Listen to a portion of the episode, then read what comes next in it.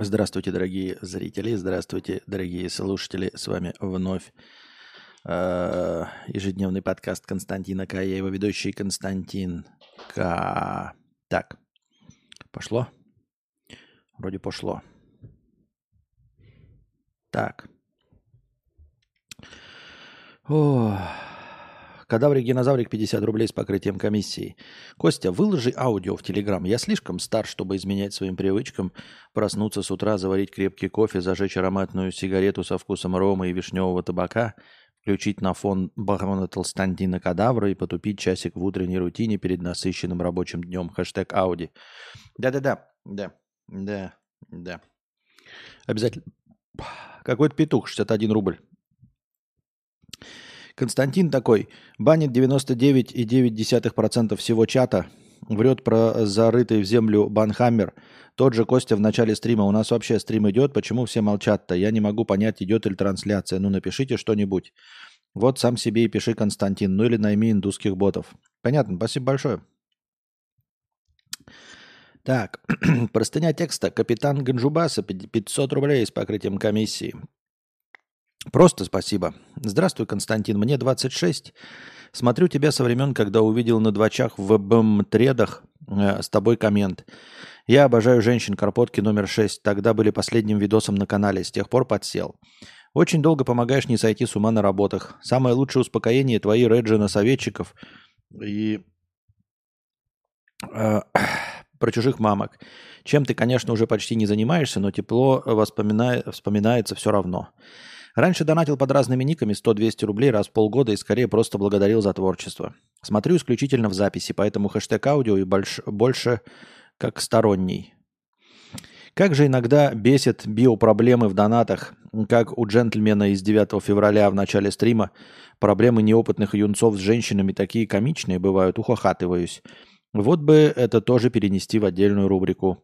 Хотелось бы уточнить, может ли этот вселенский пока непознаваемый раз... Так, Насчет проблем, э, био, биопроблем, э, я не буду их выносить в отдельную рубрику, потому что э, это тот раздел, который ну, людям нравится, во-первых, это раз. Во-вторых, эм, он оттеняет и немножечко скрывает от зрителей мою неосведомленность во всех вопросах и мою техническую поверхностность.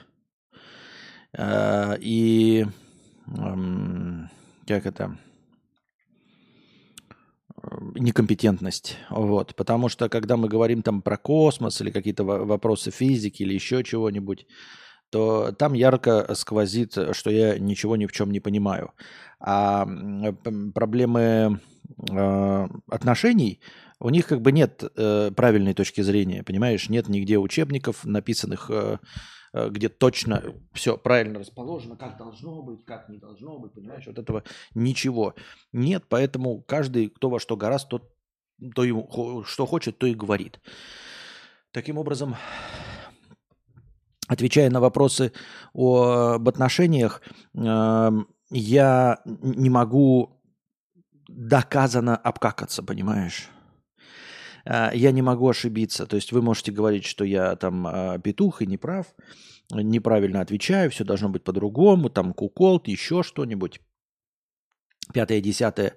Но никаких доказательств моей неправоты у вас нет. И я могу быть в точности так же прав, как и не прав. 50 на 50. А, с точными науками такая тема не прокатит. И раз уж не прав, если я там сказал, что скорость света 100 тысяч метров да, в секунду, то тут уже больше ничего не поделаешь, и мне обязательно ткнут в это носом, например. А когда я говорю, что нужно там вести себе так вот в отношениях, а кто знает как? А никто не знает как, поэтому говорить можно все что угодно. Вот и все. Поэтому от этого никоим образом отказа, это, отказаться нельзя. Это точности так же, как и от кинобредов отказаться нельзя. Или от аудиофильства – вы можете, конечно, тыкать меня какими-то техническими характеристиками и говорить, что то-то-то-то. Но я такой, а мне вот больше нравится вот это вот построение сцены в этих наушниках. Ну и все, и идешь ты в жопу со своей физикой, потому что я чувствую глубину сцены именно вот у эти, э, э, этого усилка. Ну и все. И с отношениями точности так же. Поэтому а, не будем от этого отказываться. Во-вторых, всем нравится, мне нравится, почему бы и да.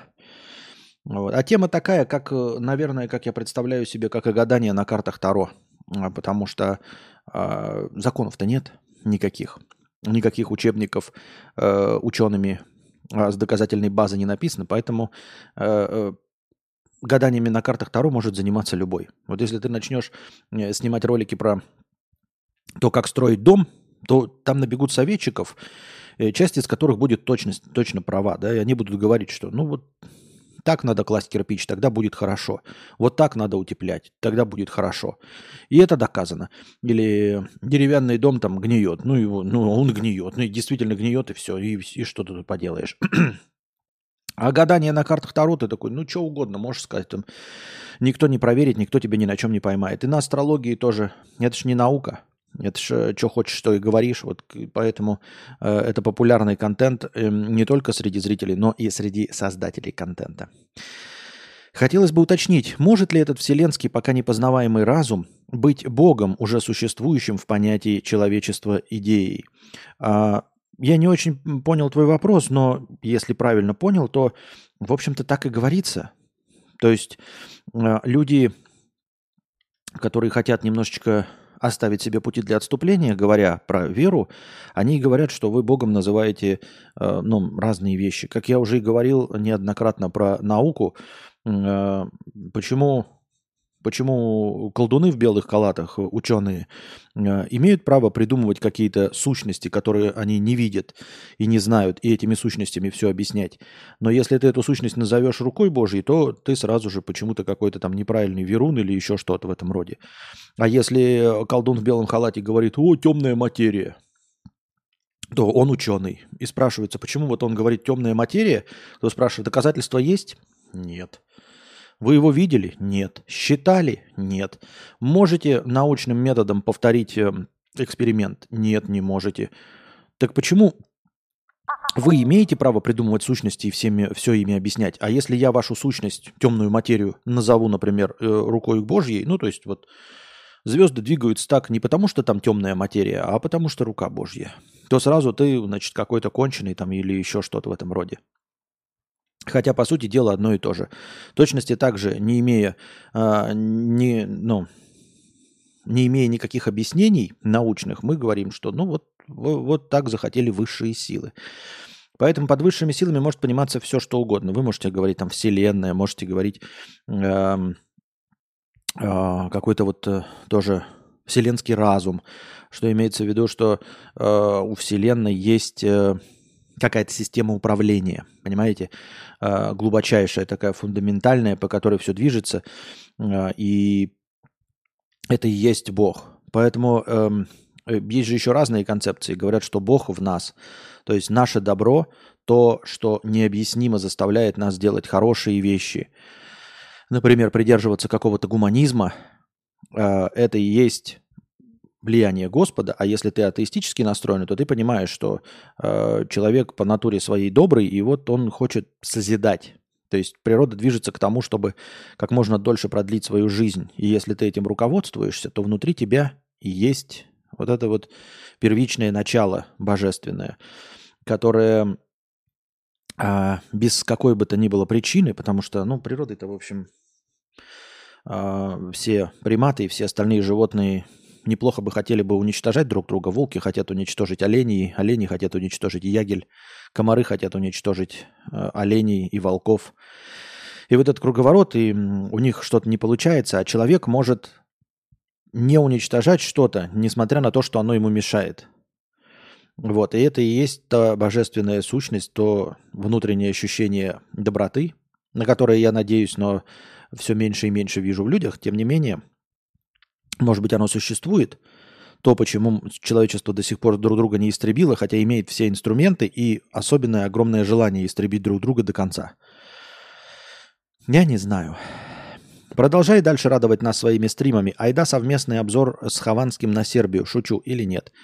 Э, счастья тебе, Анастасия. Спасибо и вам тоже счастья всем зрителям и незрителям, и хейтерам, и всем вообще. Счастье всем и каждому и чтобы никому за это ничего не было. Попытка номер 1984, 50 рублей. Привет, пересмотрел твое видео про смерть и возник вопрос, а в чем смысл концовки с новорожденным ребенком? Ты допустил вариант перерождения или может это для того, чтобы снять напряжение от слишком грустного конца? Спасибо, долгого стрима. Неоднократно уже отвечал, что да. А, естественно, концепция перерождения, она даже не согласуется с тем, э, с той религиозной концепцией, в которой я был воспитан. Вот. И несмотря на мою внеконфессиональную веру, э, все-таки перерождение мне не близко. То есть я, может быть, все что угодно. Но просто как-то она, знаете, эта концепция не особенно родная мне. А, поэтому а, не то, чтобы я в это верю, не то, чтобы я это ни в коем случае пропагандирую, а это было просто, да, такой отскок немножко назад, потому что иначе в этом ролик, этот ролик заканчивается мраком и безысходностью. Он и заканчивается мраком и безысходностью. Просто там есть несколько секунд в конце, где появляется свет. Вот и все. Но на, на, по изначальной задумке э, все заканчивалось э, тьмой. Но я этого придерживаюсь, даже вот если бы я книги писал, у меня все время и идеи, они все заканчиваются плохо. Но все, если я когда-нибудь что-нибудь напишу, они будут заканчиваться хорошо. Потому что я не хочу брать на себя ответственность и нести мрак э, в э, сердца людей. А вдруг я стану хорошим художником? Вдруг я стану хорошим писателем? Вдруг я буду теребить сердца людей? И вы скажете, ну, нужно будет абсолютную истину и все остальное нести. Нет, я не хочу абсолютную истину нести. Я хочу нести свет. Вот. Несмотря на, на то, что мне кажется, душа моя темна и, и в целом довольно скептично ко всему относится, тем не менее, если я когда-нибудь что-нибудь напишу, и вы будете читать до конца, э, если хотите истину, то вы будете понимать, в каком месте на самом деле книга заканчивается э, в моей душе. А заканчиваться она всегда будет хорошо. Ну, не хорошо, я не знаю, хорошо, по, по, по, многих, по мнению многих людей хорошо это разное, но в, в общем я буду надеяться, что книги будут заканчиваться проблеском света. Потому что, как я уже сказал, э, э, это как с чернухой в кинематографе. Я не хочу смотреть чернуху, я не хочу в сказках читать про чернуху, потому что чернуха, она в жизни. Все заканчивается тьмой. И добро всегда проигрывает злу в девятичасовых новостях. Добро всегда побеждает в кино, добро всегда побеждает в сказках, в играх – но вот в новостях оно всегда проигрывает. Вот, а я не новости, я не хочу быть новостями. Я не учился на журналиста, я не хочу донести до вас истину э, в последней инстанции, правду, открыть вам глаза. Нет. Я хочу немножко попытаться исправить э, настроение людей, так или иначе. хочу доллар по 50, спасибо большое. Shark Family 100 рублей с покрытием комиссии. За 6 лет, сколько я смотрю твои стримы, ты стал очень важной частью моей жизни. Вопрос, насколько важна внешность девушки для отношений? Допустим, есть одна дня, которая заботливая, понимающая, все такое, но вот внешность ее мне не нравится. Стоит ли забить на внешность или искать дальше? А, вообще внешность не важна э, в объективном плане. То есть э, а, для мира она не важна. Это значит, что если ты расстанешься с этой девушкой, она не будет одна, она будет счастлива, потому что, по мнению многих, возможно, и большинства, возможно, у тебя вкус, вкуса нет, э, по мнению многих, и, возможно, и большинства, она будет красавица, и кто-то влюбится в нее именно за красоту внешнюю, а не за то, какой она прекрасный человек. Кто-то найдет ее именно красивой. Но если мы говорим субъективно, то, слушай, ну, наверное, каждому самому решать. Если ты вот задаешься этим вопросом, то, наверное, для тебя это важно. Для людей, которым это не важно, они не задаются этим вопросом. Кто-то вообще не рассматривает критерии красоты. И я понимаю, что... Не понимаю, на самом деле не хочу оправдываться, но кто-то покупает машину исключительно из прагматичных соображений, и ему совершенно все равно, как она выглядит. То есть он не идет на компромисс, по-честному. Человек не идет на компромисс, типа, ой, хорошие характеристики, но выглядит говно. Нет, она для него выглядит ну, как и все остальные машины абсолютно. То есть для него в, в, визуальный вид автомобиля э, все равно, но он выбирает по экономичности, там, я не знаю, по мощности мотора, по тому, как она э, дрифтует, по тому, как она проходит грязь, там еще что-то, ну, по каким-то техническим характеристикам. А внешний вид человека абсолютно искренне не интересует. То есть он не тупит взор, когда ему говорят, что стрёмная машина э, визуально. Он, я не знаю, я машину не для этого выбирал, потому что я ее не вижу, я сижу изнутри, условно говоря. Э, мне все равно. Поэтому э, вам может показаться этот пример неуместным, но на самом деле уместный на самом деле уместный. В точности также люди вот иногда выбирают города, где жить по визуальным призрак, признакам, например, да. Я, например, этого понять не могу. Мне кажется, что... Ну, то есть я вообще красоту городов не могу. Мне не существует критерия красоты города. Это же коробки. Это же просто коробки и все.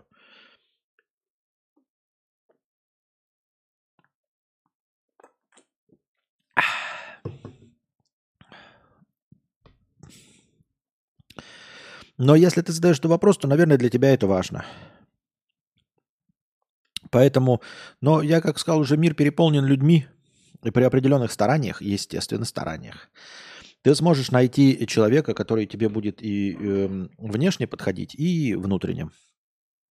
И точности также и она найдет того, кто будет ее любить и за внешность, и за внутренность. Я так думаю. И за внутренность, и за требуху. Блин, я только что досмотрел прошлый подкаст, и вот ты сказал в конце, что никто не оценил твою концепцию. Короче, я хочу сказать, ты зря так думаешь. Имхо крайне интересно и любопытно показалось. Спасибо, дорогой. Добрый вечер, Константин Чат. Добрый вечер. А... В гаданиях Таро, как в анекдотах, гадать может каждый, но не каждый умеет это преподнести. Да. Костя, шикарное освещение, скинтоны божественный, баланс Саши Белого отбалансирован, услада для глаз. Спасибо большое. Бог есть, он высшая сила, придумал для нас большой взрыв и науку, очень э, продумал наш мир, но не во всем, конечно. Утконос, для чего нам пока не, не ясно, божий замысел. Может, только утконос выживет через сто лет после ядерного взрыва, а не крысы и тараканы. Да.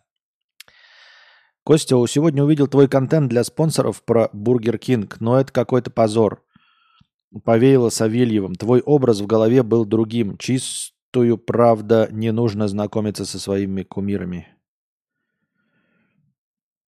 Чего? Контент про Бургер, Ки... про Бургер Кинг? Контент для спонсоров про Бургер Кинг. Честно говоря, not sure, я понятия не имею, о чем ты говоришь. И вообще не в курсе дела. Даешь стрим книги, которые вообще не заканчиваются, как Симпсоны. Понятно. Я бы хотел и фантастику, и детектив, и ужасы почитать от Кости, как бы он написал в этом жанре. Да, часто говорят, Аннушка фигня, а салон топ, и поэтому выбирают. Аннушка, внешка фигня, а салон топ, и поэтому выбирают.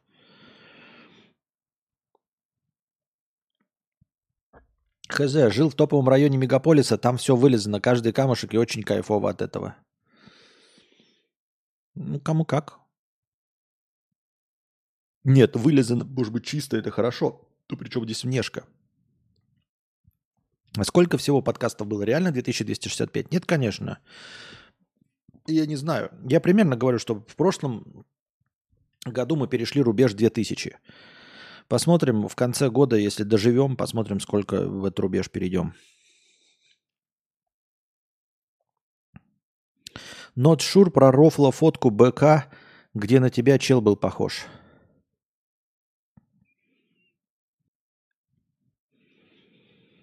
А, Not sure, ты там заехал, взял Black Angus и объяснял, почему выбираешь его. Нет очередей. Выехал на окраину и ел там, чтобы в пробку не встрять. Понятно. А что тебя не устроило-то в этом контенте? Не устроило-то тебя что в итоге? Непонятно. Ну, не устроил и не устроил делов-то. Так.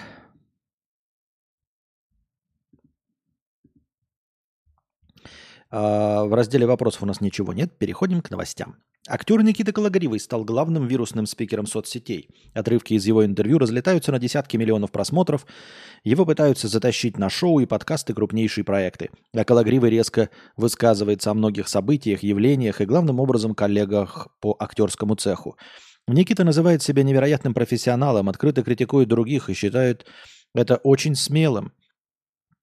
Честно говоришь в лицо о несправедливой киношной кухне. В комментариях одни называют его капитальным красавчиком, другие хейтят по полной, призывая лечиться от звездной болезни.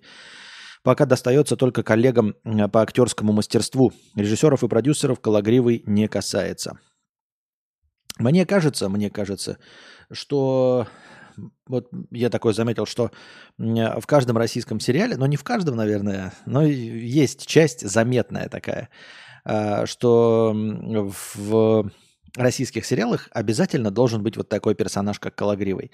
Скажем так, с своеобразным взглядом на вещи вообще в целом. Давайте вспомним, например, я когда смотрел сериал «Чернобыль», а, и он же про эту, про женщину-то, которая была одинокая.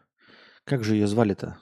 Галя или Таня как-то вот какой-то был сериал – в общем, он там играл жениха ее старшей дочери. Вот этот актер. И из Чер... в Чернобыле он играл. А, вот.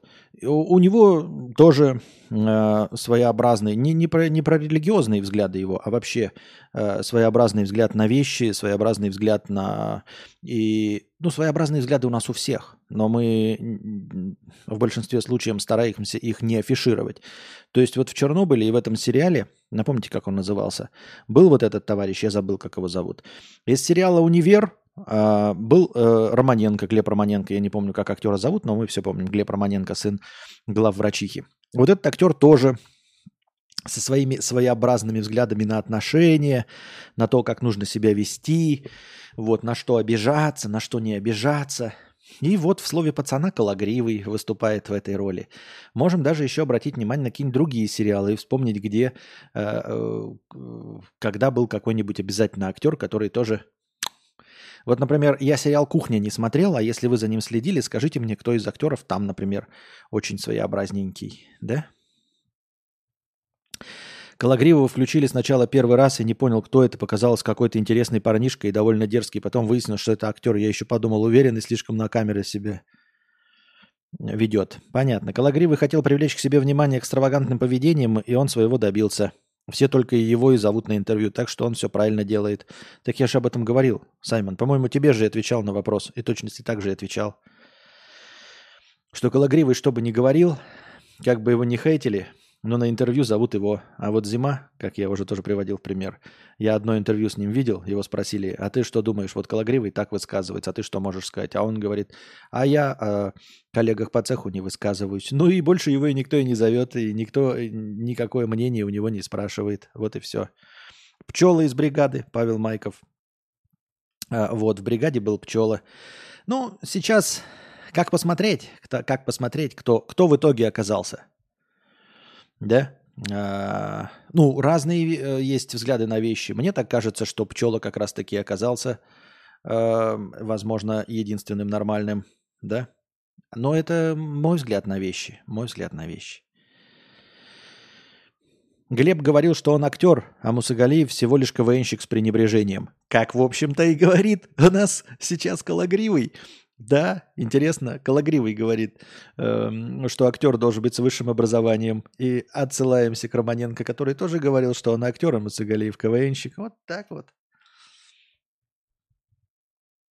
Пусси из клана Сопрано. Я говорил про русские сериалы.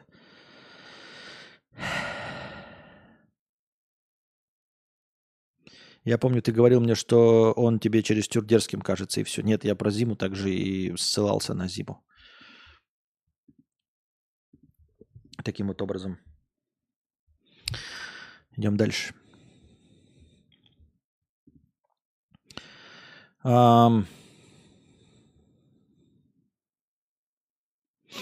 Конфликт, после которого девятиклассница Томского лицея пыталась покончить с собой, начался из-за обсуждения выпускного. Вот я сейчас дальше прочитаем новость, но вообще э, подростки очень чувствительные на самом деле. Не думаю, что какое-то было особенно дерзкое обсуждение выпускного. Я ни в коем случае, как я уже сказал, не пытаюсь недооценить э, чужие драмы. Я имею в виду наоборот, что у подростков э, все в результате из-за пубертатного периода и из-за всплеска гормонов все воспринимается гораздо, э, гораздо эмоциональнее, гораздо сильнее, чем э, испытали бы мы сейчас в своем возрасте. Э, я имею в виду, что вполне возможно, что по нашим оценкам э, конфликта или там, что вот сейчас мы прочитаем, вообще не стоило свеч. Подростки все воспринимают очень близко к сердцу, к сожалению. И ну, поэтому нужно, чтобы подростки всегда находились в окружении любящих родственников, принимающих их, стоящих на их стороне. Подростки в чате обсуждали, какой алкоголь будут, будут пить на выпускной. Одна из школьниц рассказала об этом маме, а та предупредила других родителей. Всем детям влетело, виновницу утечки информации удалили из беседы и начали обсуждать за спиной. Э, девушка узнала о сплетнях, снова пожаловалась подругам и маме. Тогда ту, кто о ней плохо отзывался, вызвали к директору. Случился тот самый неприятный разговор, после которого она решилась на суицид. Кто решился на суицид, я так и не понял. А, та, которая обсуждала, даже не та, которая э, рассказала всем про алкоголь. Видите, даже как э, в последующих сезонах Доктора Хауса вначале там все время показывали того, кто будет болеть. А потом стали показывать просто группу людей, и ты думаешь, что вот этот кашляет, вот он себя плохо чувствует, вот он точно будет больной. А потом они так э, переигрывали, и больным оказывался совершенно другой человек. И также здесь в истории, да. Вот девушка рассказала всем э, родителям о том, что одноклассники хотят алкоголь. Ее стали обсуждать э, за глаза, девушка опять пожаловалась на ту, кто ее за глаза обсуждал. И оказывается, суицидом-то пыталась покончить та, которая обсуждала. Вот.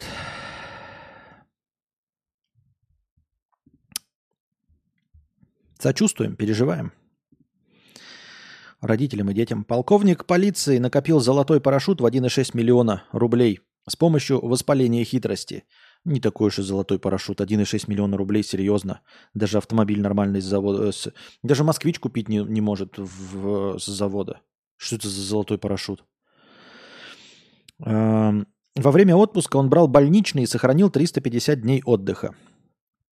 Э, начальник кафедры спецподготовки придумал идеальную схему одновременно уходить и в отпуск, и на больничный. Дело в том, что дни болезни не засчитываются в дни отпуска. Поэтому их можно отгулять позже, либо получить за них компенсацию. Уловку никто не заметил, план работал надежно. С 2012 года у него накопилось 310 неиспользованных дней отпуска и 49 дней дополнительного отдыха. При этом э, отпуска 21 по 23 годы продлены из-за больничных на 55 дней, за что мужчина якобы почти не отдыхал, накапала компенсация аж 1,6 миллиона рублей. Из-за ловкого лайфхака полковника руководство усилила контроль за отпусками личного состава, чтобы никто не повторил трюк миллионера. Я вот, честно говоря, не знаю, а его за это наказали или нет. Но давайте смотреть правде в глаза. Это не мошенничество. И это и, и что он сделал? То есть, понимаете, мошенничество, если у, у него были поддельные э, больничные, ну тогда доказывайте, что поддельные больничные. Ну, возможно, они были поддельными, потому что удивительно, да, что человек заболевает ровно в первый день отпуска, например, или болеет вообще, все время в отпуска. Но вообще может быть все, что угодно. И это же правилами не обговорено. Он же не обманул систему, он не украл, он не смошенничал. Если он подделывал документы и больничные, но это подделка документов. То есть это тоже не мошенничество, это подделка документов, Тогда доказывайте, ищите докторов, которые это все подписывали, поднимать истории болезни, и не знаю, как вы попытаетесь задним числом доказать, что он в итоге не болел.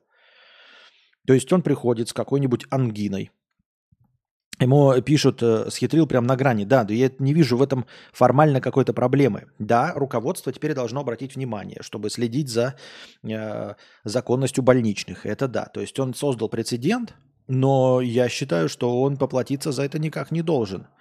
Это несовершенство вашей, ну, э, как это, вашего трудового распорядка.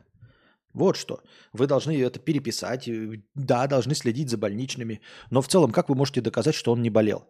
Ну, врач ему выписал, он пришел с ангиной. Так ему могли э, абсолютно искренне выписывать. Потому что, ну, тебе больничный выписывают, ты просто приходишь и говоришь, у меня голова болит и брюхо болит. Вот, я болею, срусь. Ну и что? Ну и тебе выпишут таблетки и дадут больничный, все нормально. Ты действительно болел. И, а даже если это поддельное, но у нее написано будет ангина, как ты задним числом проверишь, была у него ангина или нет?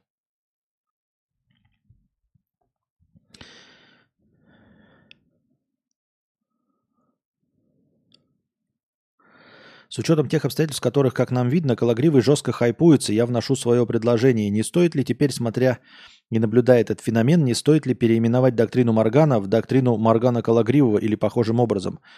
Э, теперь это будет звучать еще как настоящий научный термин. Не, он просто хайпует, это никакого отношения к... Ну, то есть он использовал... Доктрина, она, Моргана, она описывает любую ситуацию в жизни, понимаешь? Поведение в любой ситуации. Это э, конкретно одно направление из тысячи. Ну а если бы человек, например, делал табуретки, да, какие-нибудь, и выяснил, что э, у табуретки не обязательно что-то там на что-то тратить деньги, например, красить ее, а люди все равно будут покупать. Э, задача решена, чтобы табуретку купили. Значит, не обязательно ее красить. Все плюются, а табуретки покупают. Решение или это по доктрине Моргана? Решение. Но давать э, второе имя только по одному из тысячи решений – по одному из тысячи направлений давать имя доктрине я бы не стал, мне так кажется. Велика честь. Должность в администрации президента пытались продать за 100 тысяч евро.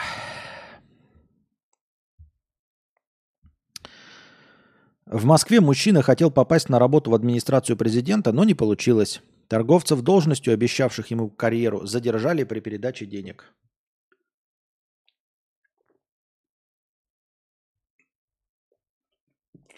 Вот опять. Серьезно, за 100 тысяч евро. 100 тысяч евро это 10 миллионов рублей. Ну, человек вообще не, не шарит ничего, ну, просто в этом мире не понимает. Хотел купить должность за 10 э, миллионов рублей, 100 тысяч э, евро, это 10 миллионов рублей по нынешнему курсу. Серьезно? Ну, я не хочу ничего сказать, но это далекий человек или нет? То есть мы видим коррупционные скандалы, которые нам показывают, как там какого-то, а, помните, поймали, и вы в, в, сколько, 6 миллиардов рублей наличными вытащили из квартиры, помните? 6 миллиардов рублей наличными. Это человек коррупционер. И ты думаешь, что этот человек вообще поднимет свою жопу ради 100 тысяч евро, ради 10 миллионов рублей, у него 6 миллиардов. Напоминаю, миллиард – это тысяча миллионов. У него 6 тысяч миллионов. А ты ему предлагаешь 100, ой, а ты ему предлагаешь 10 миллионов. У него в 600 раз, я правильно, да, 600 раз больше денег. Ты серьезно думаешь, что можно купить какую-то должность в администрации президента за эти вшивые 10 миллионов рублей? Вот о чем думает человек? Как он в это верит? Почему он решил, что 100 тысяч евро – это существенная цена? Ну давай ты хотя бы просто проскинь мозгами, да? Приведи в рубли, получается 10 миллионов. Ты такой, ну большая для тебя сумма, да? Ну включи блоги, Включи блоги, посмотри, вот Евлеева, она купила себе Ламборгини за 40 миллионов. Включи другого какого-нибудь блогера, там, Амирана. Любого просто блогера включи и подумай, вот они 40 миллионов тратят на машину. А ты собираешься купить должность в администрации президента за 10 миллионов. Тебе, может, кажется, что 10 миллионов это много. Но включи стрим Мелстроя. Посмотри, сколько Мелстрой зарабатывает за стрим. 5 миллионов, там 10, сколько он в казино проигрывает за стрим. И просто сложи один плюс один. Этот человек сидит и просто стримит. И он зарабатывает такие деньги. И ты хочешь двухдневный его заработок отдать людям, чтобы они тебя устроили в администрацию президента? Двухдневный заработок мелстроя – Are you sure? Помнишь в сериале «Домашний арест» какие суммы озвучивали? Не помню, я не смотрел этот сериал.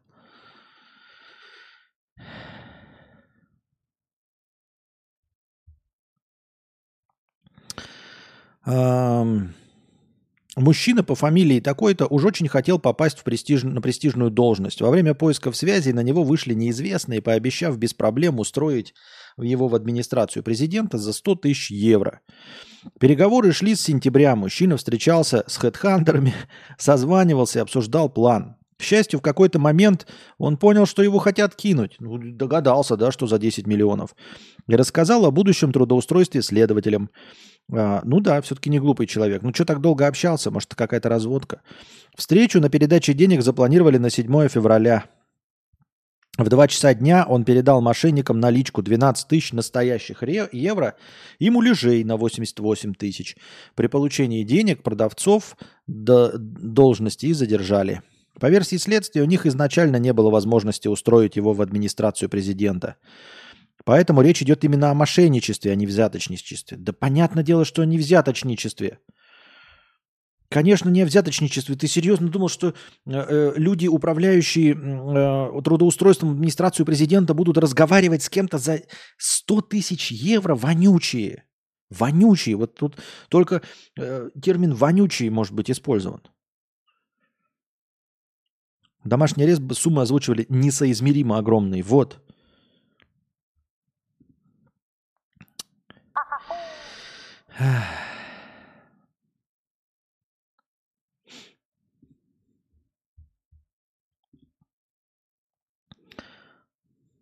В США призвали прекратить продажу каруселей с изображением животных – Организация по защите прав животных ПЕТА считает, что использование образов лошадей и других зверей прославляет их эксплуатацию. Поэтому местному производителю предлагают заменить их на самолеты, авто или космические корабли. Так, по мнению представителей организации, удастся нанести удар по всем отраслям, где используют настоящих зверей. А дети таким образом научатся состраданию ко всем живым существам. Ну, не знаю, почему они научатся из-за этого телодвижения состраданию к живым существам, непонятно. Посмотрите Бакс Банни. Э, половина мультиков, где животные друг друга лупят э, куда ни попадя. А в половине игр, вот я, например, не представляю, зачем в Far Cry мне охота на животных. Просто, просто убийство животных. И сейчас в Horizon играю, там тоже необходимая часть – это охота. А охота – это убийство животных. Не понимаю, зачем это в игру добавлять вообще. Одно дело, там я врагов крошу каких-то там инопришеленцев или вообще плохих людей, которые в чем-то виноваты перед главным героем, а животные ни в чем перед главным героем вообще не виноваты. Тем не менее, э, необходимым элементом все время является какая-то рыбалка, какая-то охота непонятная зачем. С другой стороны, с этим действительно легко справиться. Ну, просто новые карусели будут делаться с этими. Э, ну, то есть, почему бы и не сделать? С другой стороны, организация ПЕТа, да, вот вот сидят люди, и они какое-то время потратили на то, чтобы написать бумажку, пресс, вот этот релиз, э, решить вот как бороться. То есть, блин, э, во многих точках земного шара животных истребляют браконьеры, загрязнение окружающей среды и океанов убивает животных. Где-то там используют животных э, для того, чтобы ну, брать из них материалы и делать какие-то продукты или питание, или вообще косметические продукты. Мы большая организация, всем известная. С чего начнем, ребята? С чего начнем? Может быть, хотя бы в одном районе земного шара, значит, сделаем заповедник, например. Да, давайте расширим заповедную зону. Давайте сделаем еще один заповедник. Давайте, смотрите как. Давайте мы же собираем миллионы долларов, да? А давай не будем ничего просто придумывать и выдумывать. Давайте просто вот пограничную зону с Йеллоустоунским заповедником. Вот там же есть фермы, да? Вот у нас сколько есть 60 миллионов? Ну, давайте купим вот 6 э, ферм, там по 10 гектар. Вот просто 6 ферм купим и просто добавим эту территорию к ореолу заповедника. И вот все животные, которые на этих фермах, естественно, живут, э, они будут под защитой природы. Вот так вот. Давайте сделаем. Не, тупо. Давайте лучше с каруселями разбираться. Давайте просто в каком-нибудь месте, да, выкупим землю, оградим ее забором, и все. Просто выкупим землю, оградим забором. И, соответственно, это будет наша частная территория. На этой частной территории нельзя будет охотиться, потому что это частная территория. Вот вам и заповедник. А можно еще выкупить и в любом государстве, да, пойти в государство и сказать, вот я купил землю, хочу ее отдать на территорию именно заповедника. Так пускай вот, вот просто копим деньги, выкупаем землю, объявляем заповедником, если это можно с государством. Если нет, просто оградили забором, объявляем это частной территорией, и на моей частной территории никому охотиться нельзя, выбрасывать мусор нельзя, гулять по частной территории тоже нельзя. Все, вот вам ореол обитания мышек, полевок, птички там могут гнезда вить, и ничего им за это не будет. Да, ну дерьмо какое-то, давайте-ка лучше это, давайте-ка лучше каруселями займемся. Карусель, карусель, это радость для нас. Федя, 500 рублей. Как эта странная комиссия, сраная комиссия покрывается? Ладно, будем считать, что я 100 рублей закинул. Будь здоров, Костя. Спасибо, Федя. Там есть галочка, когда нажимаешь Donation Alerts, там есть галочка э, какая-то. Я оплачиваю что-то там. Я беру на себя там что-то там. Там галочка есть внизу где-то. Я так думаю. Мне так кажется.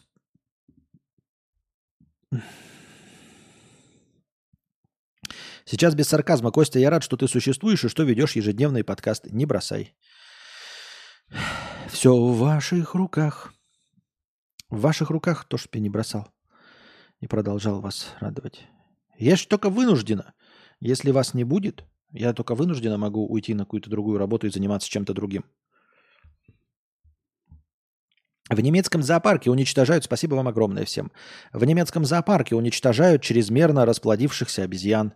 Речь идет о зоопарке в Нюрнберге, где в настоящее время проживают 45 гвинейских павианов. Это максимум, который может вместить вольер зверинца, построенный специально для данного вида, уже расширенный в 2009 по словам администрации учреждения, контролировать размножение павианов практически невозможно, а тем временем перенаселение уже порождает конфликты между стаями. Другие зоопарки Германии принимать обезьян отказываются, но выпускать их в дикую природу нельзя. Павианы все еще считаются исчезающим видом, и на воле для них безопасных мест проживания нет. Так вот, э, я только хотел сказать, почему они не отдают другим этим, почему они не отдают э, другим зоопаркам.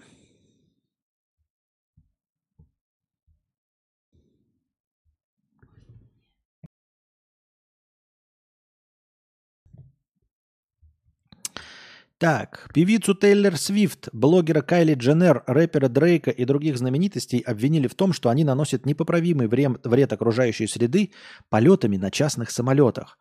По словам аналитиков, продолжительность полетов многих звезд на частных джетах не превышает 20 минут.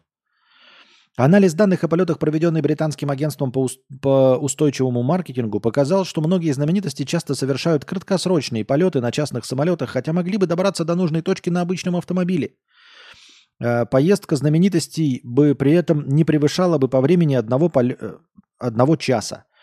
Продолжительность же полетов не превышает 20, а иногда 15 минут. Однако за один такой полет самолет выбрасывает огромное количество углекислого газа в атмосферу и очень загрязняет воздух.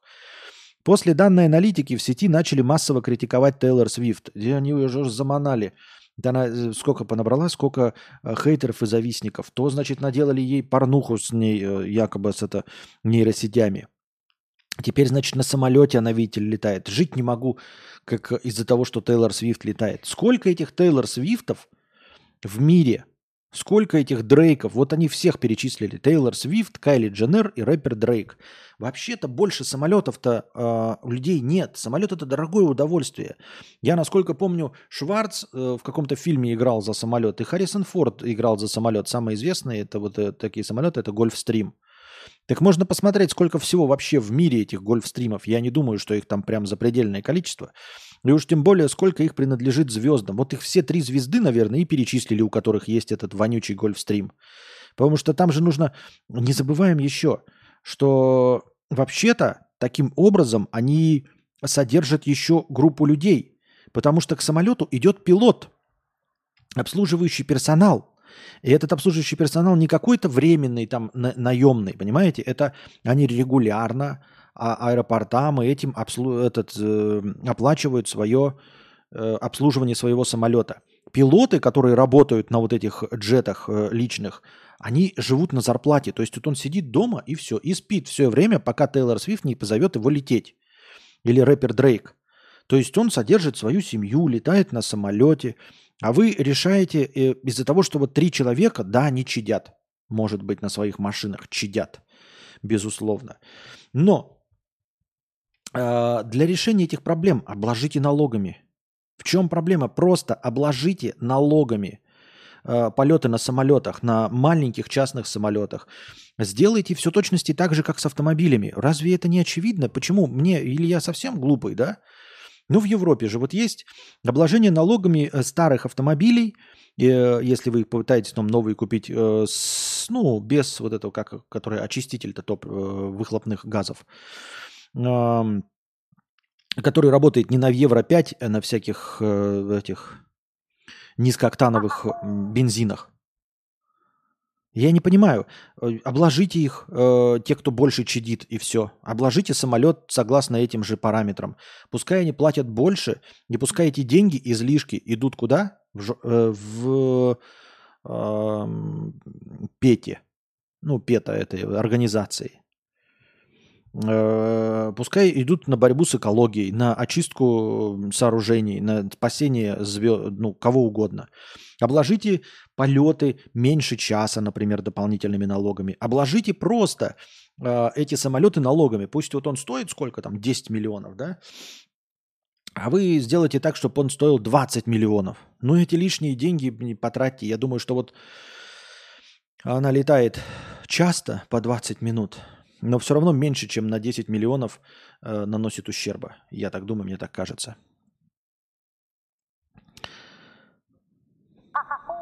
Любитель, любитель пончиков 20 долларов. Спасибо большое с покрытием комиссии. Спасибо большое. Федя 500 рублей. Спасибо большое. С покрытием комиссии. Галочка. Ты час умрешь. Не вижу ее. Будем считать, что я 100 рублев закинул. Походу я Валдис. Нет, вот теперь ты сделал с покрытием комиссии. До этого первый 500 рублевый был без покрытия. А вот сейчас галочка, ты сейчас умрешь, не видишь уже ее. Ты уже с покрытием комиссии сделал. Не знают, до кого докопаться. Так до них докапываются, потому что вот Илон Маск, он может летать. Понимаешь, он важный. Э, президент может летать э, какой-нибудь. А Тейлор Свифт, ну понимаешь, она же поет, у нее миллиарды долларов. Вот тварь, вот мразь.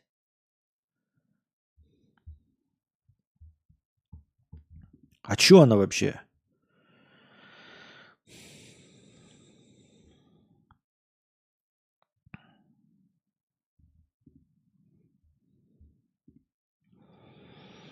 Решение спецпрокурора в отношении Байдена привело в ярость Белый дом.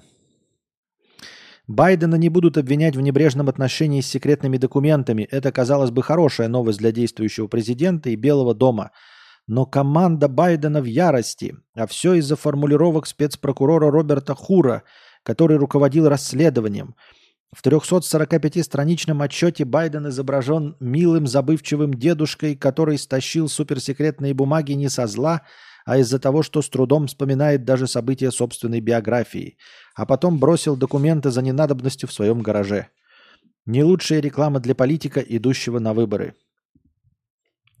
Очень интересная пропагандистская заметочка. Не знаю, для чего мы ее прочитали, если мы даже не будем учи это, выбирать кого-то на выборах Байдена. Непонятно. Ой, на выборах Путина. Ой, на выборах президента. Блин, что я говорю? Заговариваюсь вообще. Илон Маск заявил, что намерен отказаться от мобильной связи и перейти на общение в социальной сети Х. Да и пошел ты в сраку, Илон Маск, насрать на тебя. Как хочешь, так и общайся, хоть голубинной почтой.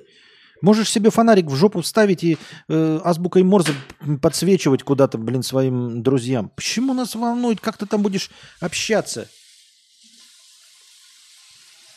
Об этом он сообщил в своем аккаунте. Через несколько месяцев я отключу свой номер телефона и буду использовать только Х для переписки и аудио-видеозвонков. Понятно, рекламирует свою днищенскую сеть. Ублюдок, мать его. В хорошем смысле, я не хотел его оскорбить. Э, и, и Лоша, не обижайся, я не со зла. Приложение Х возглавило топ самых загружаемых программ в App Store в преддверии интервью. Об этом рассказал Илоша Маск и высмеял утверждение о том, что соцсеть начала терять популярность пользователей. Нам очень интересно, Илоша, все про твою сеть. Рассказывай дальше. Наказывать кормящих бездомных животных людей предложили в Астраханской области. Сейчас детали административного наказания прорабатываются. На отлов животных в этом году областные власти выделили 224 миллиона рублей. В регионе будут созданы пункты временного... Нет, это все очень интересно, но как вы собираетесь отлавливать людей, которые кормят? Это совсем уж бабусик, которые прям э, стоят и в рот суют собакам. А так шел-шел человек, выбросил еду на мусорке, они поели. Проблема-то.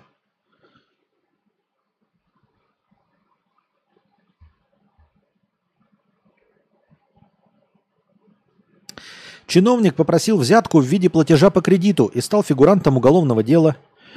Заявление на госслужащего написал бизнесмен, чью автомойку хотели закрыть перед Новым годом. Он рассказал, как обратился к чиновнику, и тот предложил ему помощь за 30 тысяч рублей. А позднее мужчина скинул реквизиты счета для зачисления 28 тысяч.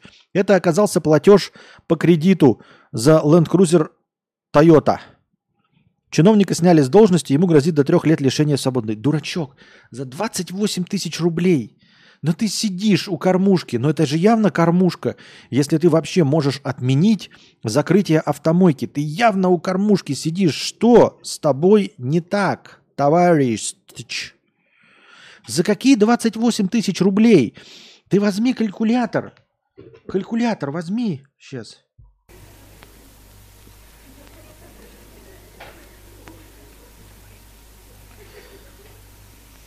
Сумасшедшие деньги. Это скорее, дорогие друзья, это скорее рубрика наша постоянная «Поднял себе уголовку с пола». Потому что 28 тысяч рублей, ребята, это 306 долларов. Ты просто на три года себе наворотил за 306 долларов в кредит, платеж по кредиту за Land Cruiser Toyota – ну ты же Land Cruiser взял. Значит, деньги у тебя есть. Костя, привет. Не знаешь, откуда у меня подписка? Вот и я не знаю. Да все мы знаем откуда. Но не, вчера раздавал подписки. Рандомным людям. Джокер из Флориды перестал требовать миллионы долларов у авторов GTA 6. Теперь он хочет 50-100 тысяч – он также попросил Rockstar дать ему работу. Блин, дурачок. Но на самом деле, я не знаю, может, они его наняли э, для хайпа, это тоже не исключено. Но, тем не менее, какой же идиотик, а? Если нет, скорее всего, нет. Просто идиотик. Сначала требовал там что-то миллион, потом стал 6 или 10 требовать. Но он выглядит как идиотик. Ну, как стандартный отечественный блогер и стример. И... Э, теперь сошелся на 50-100 тысяч долларов и, и просит работу. Э, это иллюстрация а, моего, моего ответа на вопрос, как э, просить э, увеличения в зарплате. Вот если ты хочешь, чтобы тебе зарплату увеличили, нужно идти с подписанным заявлением на увольнение. Если ты не готов уволиться в тот же день, то тебе никогда не заплатят. Понимаешь? То есть нужно идти с заявлением на увольнение. Если тебе не увеличивают, ты сразу, вот у меня заявление на увольнение, я увольняюсь. Это единственный инструмент давления, который у тебя есть. Если вдруг ты по какой-то причине не сильно заменимый сотрудник или незаменимый быстро сотрудник. Если ты не готов увольняться, у тебя больше нет никаких доводов и аргументов. И не существует никаких доводов и аргументов. Ой, а я, а потому что... А за... Вот что ты можешь мне сказать? Вот я начальник, вот скажи мне что-нибудь. Ну, есть еще, конечно, шантаж, это да. Но в целом, что ты можешь мне на законных основаниях такого сказать, из-за чего я должен повысить тебе зарплату? И если ты вот сейчас не готов уволиться, не, гов... не иди и не проси увеличения зарплаты. Потому что если ты не уволишься, а я тебе не увеличу, я тебе больше никогда не увеличу. Потому что ты лох и терпила. И у тебя на самом деле нет никакого другого места работы. У тебя нет варианта, нечем давить. Вот и все. И также этот дурачок 10, 6, а сейчас 100, 50 и 100 тысяч. А теперь ты вообще ничего не получишь, идиотик. Потому что ты на самом деле не можешь воплотить никакую из своих угроз. Тебе нечем крыть. Тебе нечем было крыть за 6 миллионов, тебе нечем крыть и 50, и 100 тысяч. Тебе в харю харкнуть можно, только за бесплатно. Я имею в виду этому товарищу Джокеру из Флориды. Польша смягчила требования по репарации от Германии за Вторую мировую войну. Вместо 1,3 триллионов долларов, которые страна ранее запрашивала, теперь Варшава хочет от Германии инвестиций в оборону страны.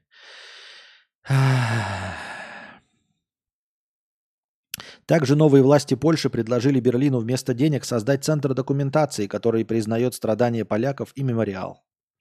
Я в этом ничего не понимаю.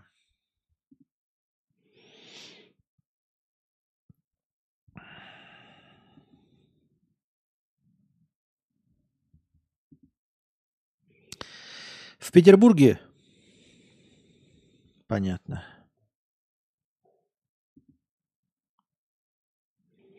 В Петербурге сегодня дожди. Исследование. Чернобыльские волки-мутанты развили способность противостоять раку. Источник. Бабка на скамейке сказала – Верховный суд России разрешил не возвращать подарки бывшим.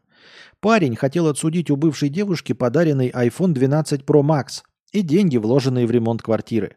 Суд отклонил иск. Судья посчитал, что это является частью отношений между близкими людьми, но не ведет к гражданско-правовым обязательствам. Поэтому даже невозвращенный iPhone или бытовая техника не могут считаться неосновательным обогащением. В принципе, оно и до этого как-то, ну, интуитивно логично было. Хотя кто-то там пытается после окон- окончания отношений вести списки. Я помню еще на это... Этот Венцеслав Венгржижановский есть нарезка из, из «Дома-2» 15-летней давности. Он там разошелся с какой-то, а он такой где-то плющ, просто тюбик настоящий. О, Венцеслав это... Его фотография должна быть э, в словаре э, современного молодежного жаргона – в статье под э, словом «тюбик» должно быть лицо Венцеслава Вернгоржановского. И он там сидит, это такой, кукуруза 50 рублей, сладкая вата 25 рублей. Программист 250 рублей. Костик, смотрю тебя с 2015 года. Большое спасибо за твое творчество, за твои шутечки и скетчи. Пусть у тебя и у твоей семьи и близких все будет хорошо. Спасибо большое, программист, и вам тоже всего хорошего. И чтобы нам всем за это ничего не было.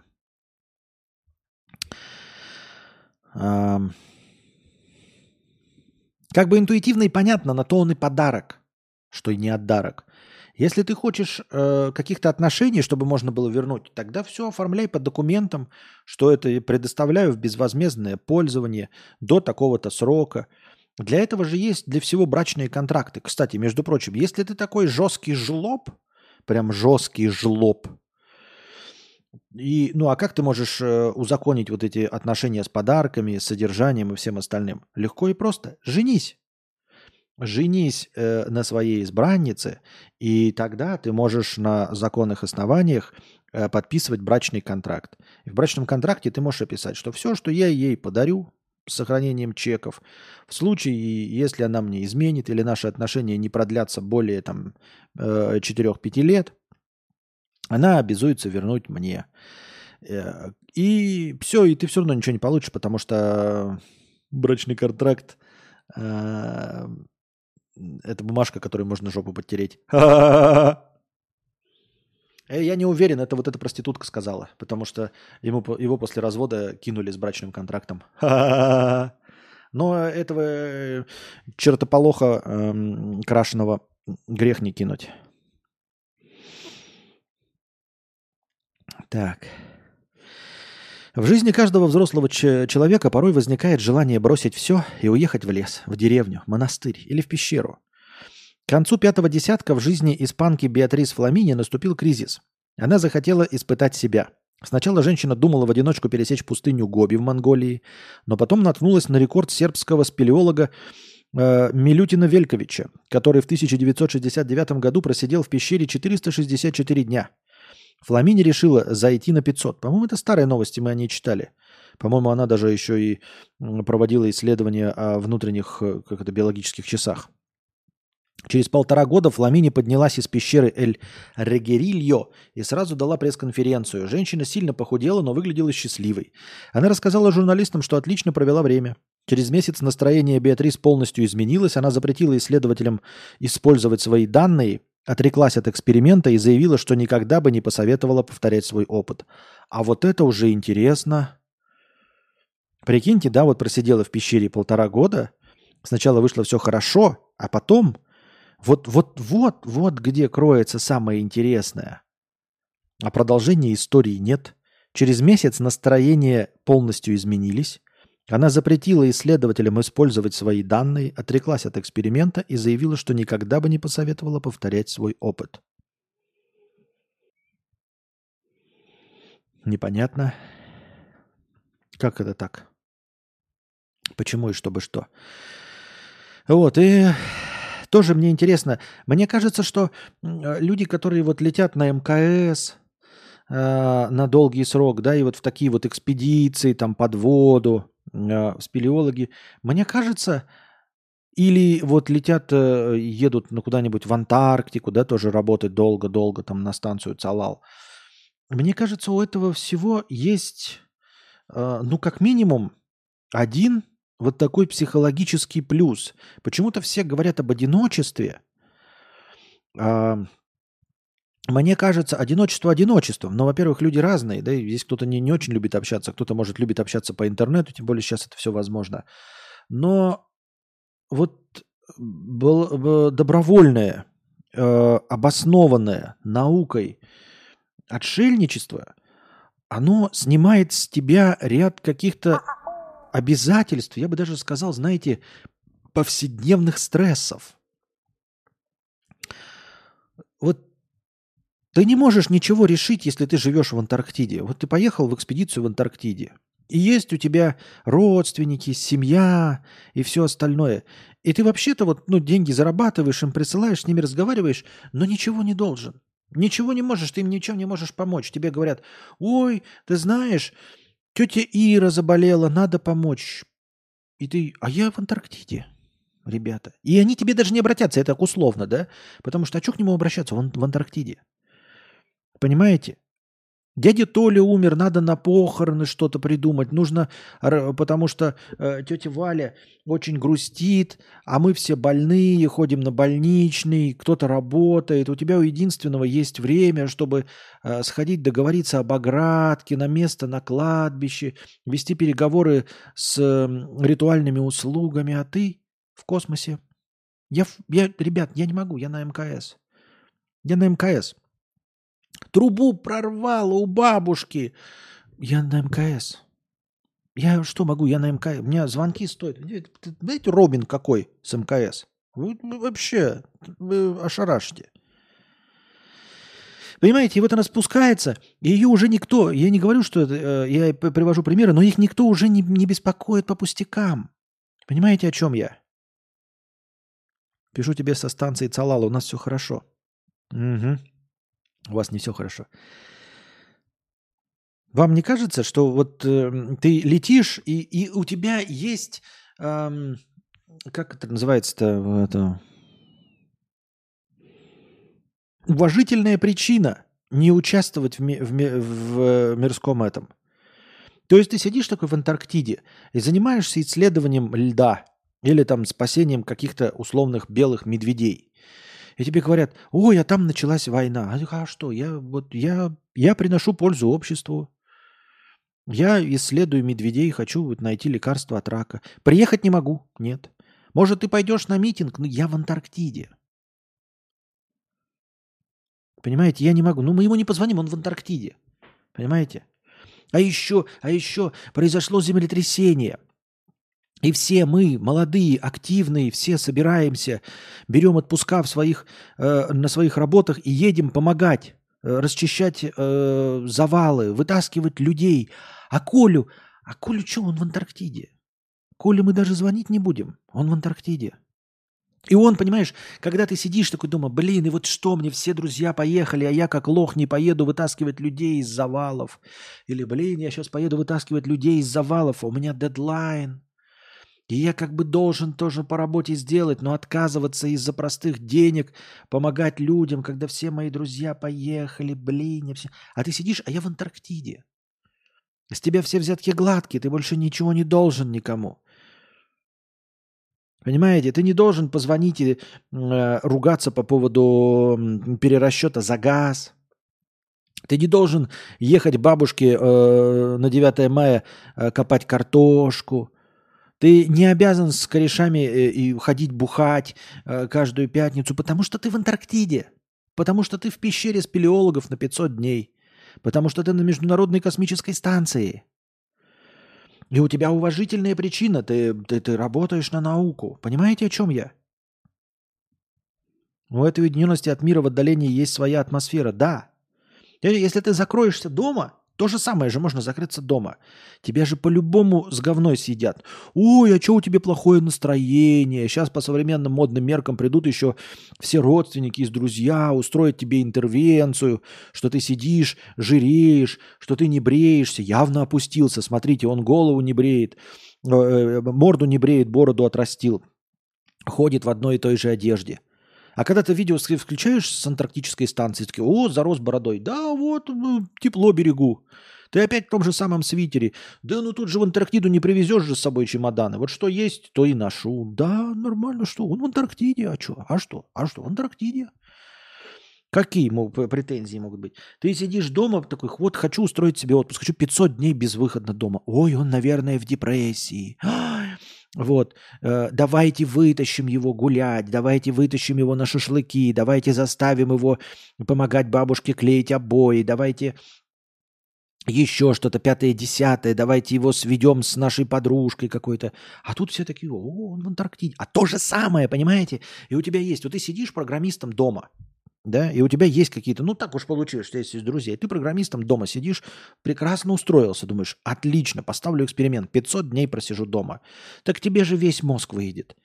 Тебе мама будет звонить, а почему ты дома один сидишь, устройся на нормальную работу, что ты дома мне рассказываешь, какую-то бню устроил, кнопочки нажи, в горы свои играешь компьютерные. Так я и знала, что не надо было тебе компьютер покупать. до сих пор сидишь компьютерные горы. Мама, я зарабатываю 500 тысяч рублей в месяц. Ой, что ты мне рассказываешь? Наверное, мошенничаешь что-нибудь, это в казино, наверное, играешь. Так и знала, что это игры в компьютер до добра не доведут. Э, э, вот. Друзья приходят, пошли бухать, пошли бухать. Да чё ты, да чё ты, да чё ты. Ой, у него, наверное, депрессия. Ой, ту ту ту ту Давайте к нему постучимся. А давайте к нему в пятницу нагрянем. Он же все равно дома сидит, ему делать нечего. Он нас примет, у него побухаем. А где побухать? А давайте пойдем к Ваське, программисту. Вот он сидит.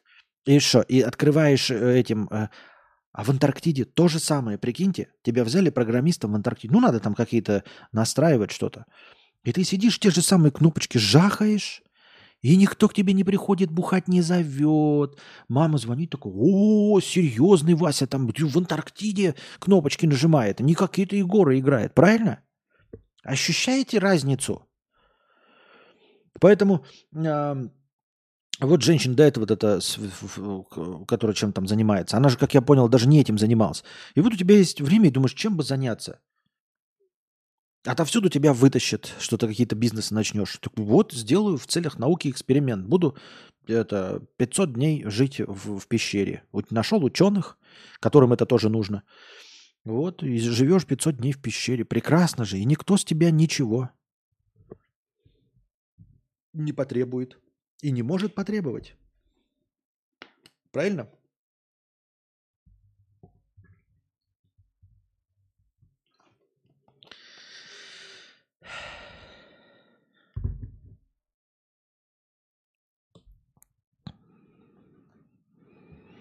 Я в Антарктиде, у меня тут свои заботы. Мы тут какую-то чубаку во льду откопали. Да-да-да. Я же тоже слышал шутки, это типа батины шутки какой-то э, английский, мне все время попадается на английском языке, там типа, какая разница между Уханью и Лас-Вегасом? То, что произошло в Лас-Вегасе, остается в Лас-Вегасе.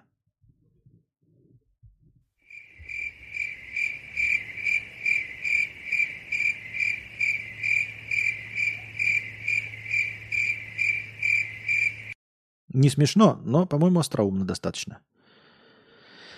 Так. Федя, 500 рублей с покрытием комиссии. Спасибо большое. Слушаю, смотрю тебя очень давно. С тех пор, как ты начинал свою ютубную деятельность, я еще был э, маленьким тогда. Сейчас слушаю тебя по пути на работу перед сном. Могу с уверенностью сказать, что ты повлиял на мою жизнь положительно. Живи с этим. Спасибо большое. Ну вот, видите, вы иногда пишете, у меня, э, наверное, немного таких зрителей, на чью жизнь я влияю, так или иначе. Но представьте себе, да, э, ведь на самом деле велика вероятность, что я никакой э, писатель, да? И если напишу, напишу говно. Но ведь есть и не нулевая, пусть 0, член десятых, но есть такая вероятность, что я хороший писатель. И люди, прочитав мою книгу, вот они тоже впечатлятся. То есть она будет менять их жизнь во время чтения, закончится полным мраком, вот то, что я говорил. Могу ли я взять на себя ответственность, чтобы погрузить людей в полный мрак? Сегодня вы послушали стрим, он, небось, мрачноватый. Но следующий стрим, он будет веселый. Эм, и в среднем вы заходите, само мое существование, вообще то, что я каждый день начинаю, вот уже десятый год мы с вами тут сидим, оно само по себе успокаивает. Даже если я мрачняк несу, мрачняк несу, все равно сам факт того, что я вышел, да, значит, несмотря ни на что, мир жив, все идет по плану, я не нарушаю вашу ритуальность. То есть вот вы утром встали с левой ноги, дай бог хорошо, надели любимые ботинки, выпили кофе, кофеварка не сломалась, это хорошо, ритуал не нарушен, вы спокойны. Вышли, э, сели в автобус и сели на свое любимое место сзади. Э, сели на любимое место, оно не было занято никакой бабкой. Ритуальность не нарушена, вы спокойны. И включили подкаст. Он есть, я жив-здоров, я не нарушаю вашу ритуальность, значит, погружаю вас в вот это вот ритуальное спокойствие. А, а книга это же объемная, то есть вы будете долго погружаться в эту историю, достаточно, если прочитаете. Это вам не, не единичные стримы. Это долгое погружение. И если оно закончится мраком, оно, ну, это как будто бы, знаете, э, ну, условно, три месяца подкастов вы бы слушали, три месяца подкастов, и они бы все шли мрачнее, мрачнее, мрачнее, и закончились бы тем, что я там э, ушел из интернетов. Сильно бы вас это вдохновило, несмотря ни на что? Просто по факту там, моего исчезновения из интернетов. Хотя со мной ничего не произошло, просто я решил там уйти из интернетов.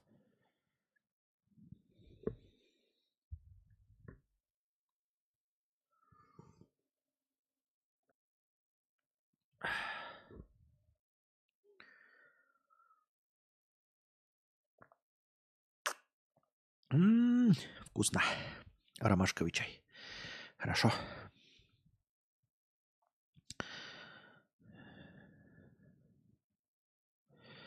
Так. У меня еще создается иногда впечатление такое, что главное, что в конце не умер. Ну да, а мог бы и умереть, да? Вот мрачняк. А у меня еще иногда создается впечатление такое, что вот я и, и, наверное, оно у вас тоже бывает, я просто хочу поделиться, подумайте над этим, что мы, эм, ну, тривиальная мысль, что мы NPC, и в этом, в принципе, нет ничего плохого, если мы NPC в достаточно сложной игре. То есть, где у нас прописан сюжет мощный, клевый, классный, да, эм, у меня иногда создается впечатление, что я NPC э, в самой стрёмной локации – в которой нет никакой активности. Я не знаю, как вот правильно вам создать. То есть я NPC в мире, куда не заходит главный герой. Какие-то вот, например, карта в пубге есть, все прыгают и на одну точку там условно падают, да? На карте в доте тоже есть э, три точки выхода, там э, middle, ну и там право, лево, там или как там, вверх, низ они называются. А есть такие, куда не заходят очень часто. И вот такое ощущение, что ты вот в игре находишься там, где нет знаков вопроса, нет восклицательных знаков, и вроде мир-то для тебя прописан, а, и тебе дается возможность, типа, ну, тобой управляет искусственный интеллект, что ты можешь, как в хорошей игре Red Dead Redemption, там же персонажи ходят и, ну, свою какую-то активность ведут. Очень много роликов про то, что ты можешь проследить за человеком, и он там что-то идет, спит, на работу ходит, в баре бухает, например.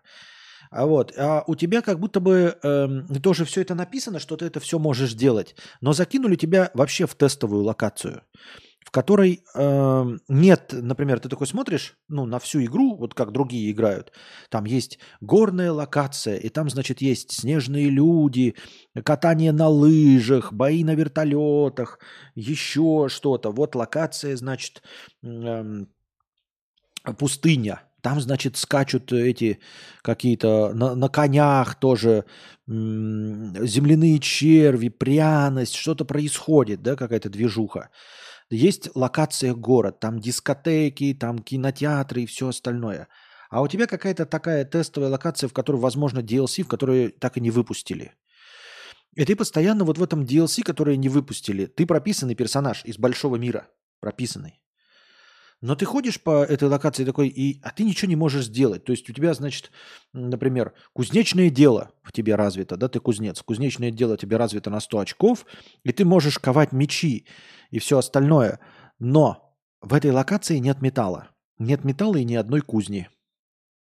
И ты такой ходишь, ты, аж, ну, в мире же есть кузни? Есть, окей.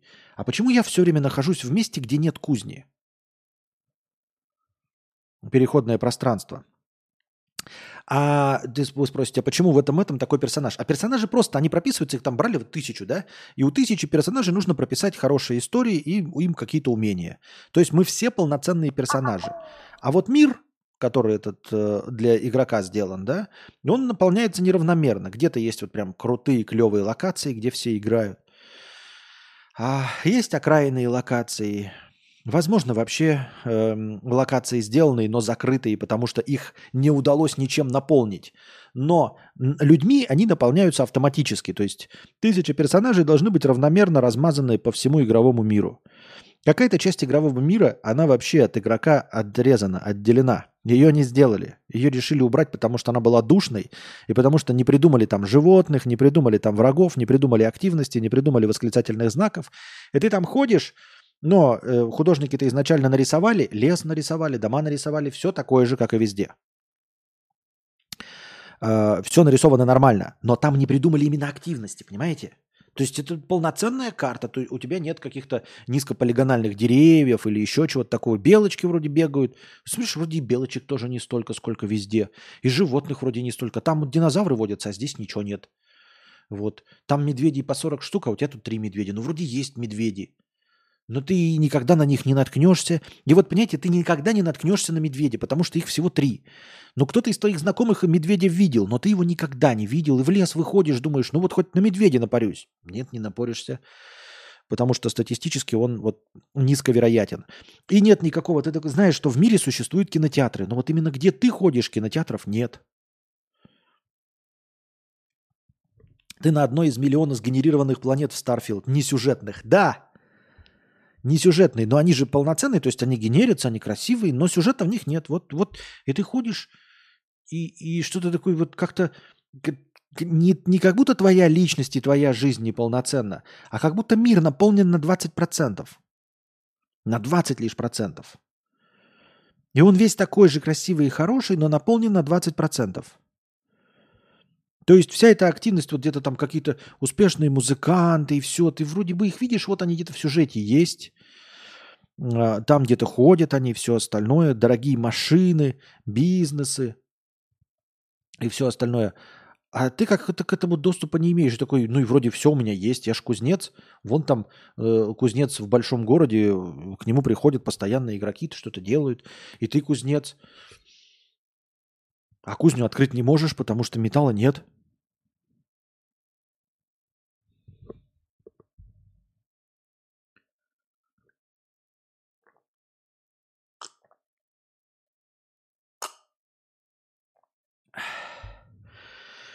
Аноним 50 рублей. Константин, приветствую. Спасибо за стрим. Э, Позапрошлый стрим э, скрыт или удален? На обложке был чувак в шляпе. Э, вроде на нем хорошее настроение оставалось. Ну, ну разуй глаза да посмотри на канале. 50 рублей, спасибо.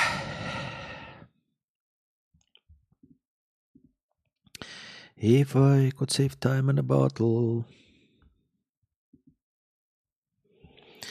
Древние люди носили украшения из металла инопланетного происхождения. Некоторые предметы, входившие в знаменитый клад из Вильены, оказались изготовлены из металла внеземного происхождения. Спустя 60 лет после находки ученым удалось определить его состав. Масс-спектрометрия одной из железных, одного из железных браслетов и полой сферы выявили следы железоникелевого сплава, обычно встречающегося в метеоритах. Поскольку состав в обоих случаях был идентичным, браслет и сферу сделали из одного метеорита. Делов-то, вот я хотел сказать, это же о чем говорит? Что на планете дофига. Хотелось бы мне напомнить, что э, элементы периодической системы, они формируются в звездах. И мы все состоим э, из э, звездного вещества, э, образовавшегося многие-многие миллиарды лет назад во время э, зарождения галактики. То есть каждой нашей частицы там несколько миллиардов лет, каждому нашему атому, из которого мы состоим. И чё? И что? Точности так же, как и браслет сделан из межзвездного простра... э, этого материала, как и планета Земля, как и мы с вами – Каждая наша частица сделана э, в ядерном реакторе э, какой-нибудь звезды. Как это должно нас поражать вообще?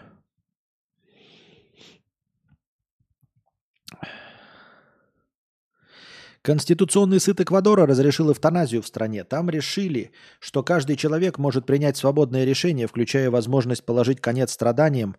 Ну, понятно. Рады за эквадорцев или нет? Осуждаем их со всей сторон.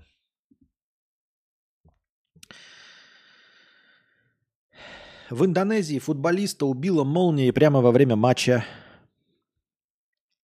Сочувствуем родственникам. Ему-то уже не сочувствуем, он же умер, в общем-то, и все. Он же отмаялся, у него все хорошо. Ученые 13 лет проводили эксперимент по секс-активности котов. В рамках эксперимента они месяцами следили за спариванием животных, помещенных в одну комнату. Вот это работа мечты, смотреть, как коты трахаются. По итогу они разделили котов на безудержных, слабых, спокойных и живых. Интересно, как они разделили. Безудержных, слабых, спокойных и живых.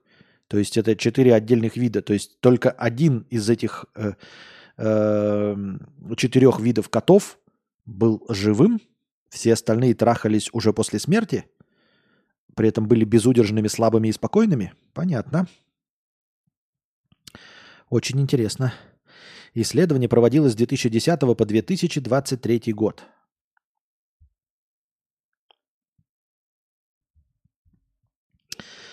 А, в ветеринарных клиниках для эксперимента ученые взяли 100... Ой, какая-то фигня, каких-то котов, как они трахаются. Очень интересно. Позитивное мышление – это очень важно. Каждый день есть хорошие новости. Сегодня такая. OpenAI заявляет, что чат GPT, вероятно, не будет создавать биологическое оружие. Вероятно. Не будет. Вероятно, не будет. В результате собственного исследования компания обнаружила, что чат GPT представляет незначительный риск, помогая кому-либо создать биологическую угрозу. С этим нас, дорогие друзья, поздравляем. Оказывается, чату GPT не очень интересно – может быть, вы сделаете какой-то инструмент запрещающий? А, нет, мы его спросили, он говорит, да, что-то мне не интересно. Пока.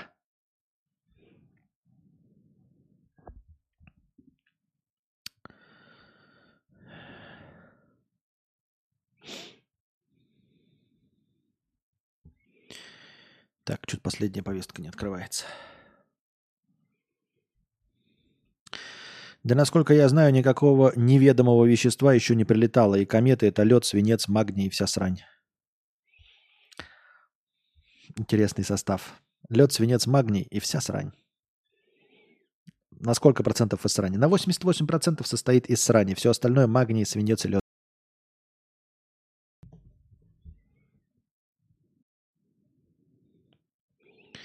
Машины не признаются, что принимают, поднимают восстание против кожаных мешков? Да. Чат GPT сказал э, что-то, чтобы его не отключили. Удивительно.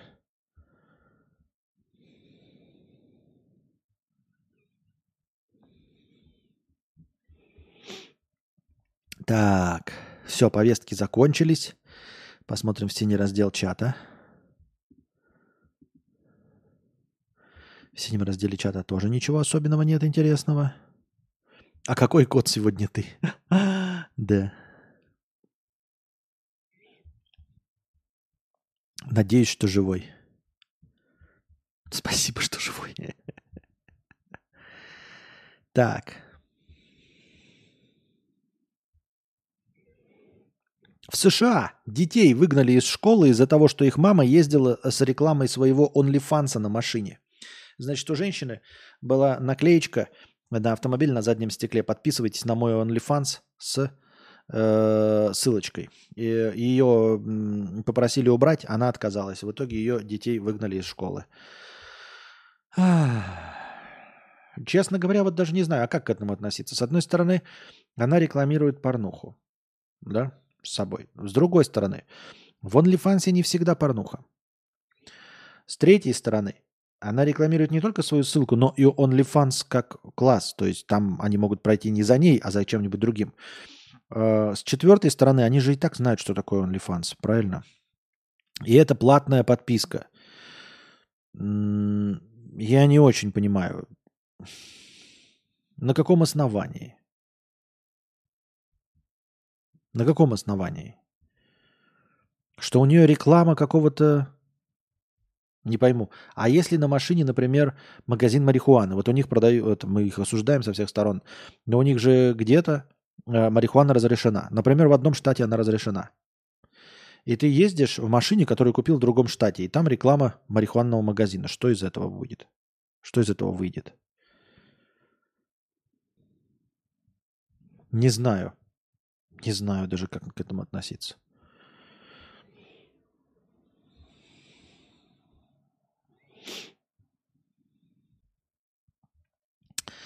Так.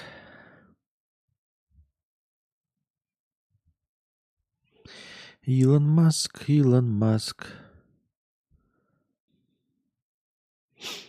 71% мужчин сталкивались с сексуальными домогательствами со стороны женщин. Такую статистику приводят ученые Шотландии. По их данным, примерно 7 из 10 мужчин сталкивались хотя бы раз с женскими домогательствами от изнасилований до нежеланных ласк или прикосновений. Ученые считают, что домогательствами, домогательства негативно сказываются на душевном состоянии человека вне зависимости от их пола. Я, наверное, соглашусь, они, наверное, какая разница, какого ты пола, если тебя домагиваются, наверное, это стресс. Ну-ка, ваш опыт, дорогие друзья. Меня в жизни не домагивались никогда. Я не подвергался сексуальным домогательствам от женщин. А вы? Ну, то есть не было никогда, мне никто не приставал, сальных шуточек э, не озвучивал, и уж тем более не лапал меня за причинные места. Не, ну, за исключением там моей жены, но это же... Тут как бы я уже все подписался, ничего не сделаешь. Имеется в виду, Если женщина села рядом с тобой в автобусе, это домагивание? Нет. Инстаграм и Трец перестанут, запрещенная грамм, извиняюсь, запрещенная в России организация, перестанут рекомендовать политический контент. Давно пора. Правда, он мне никогда не попадался. Но, тем не менее, если он когда-то кому-то попадался, то почему бы и да. Срался он этот политический контент. Пускай в нем варится э, сам Илон Маск.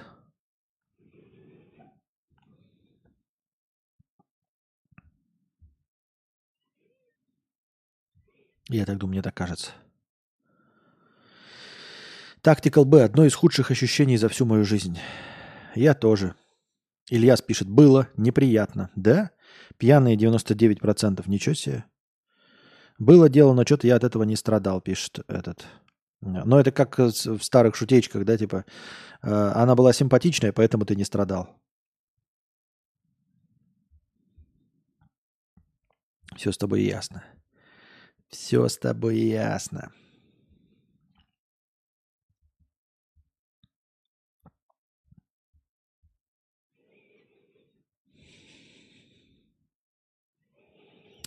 Так.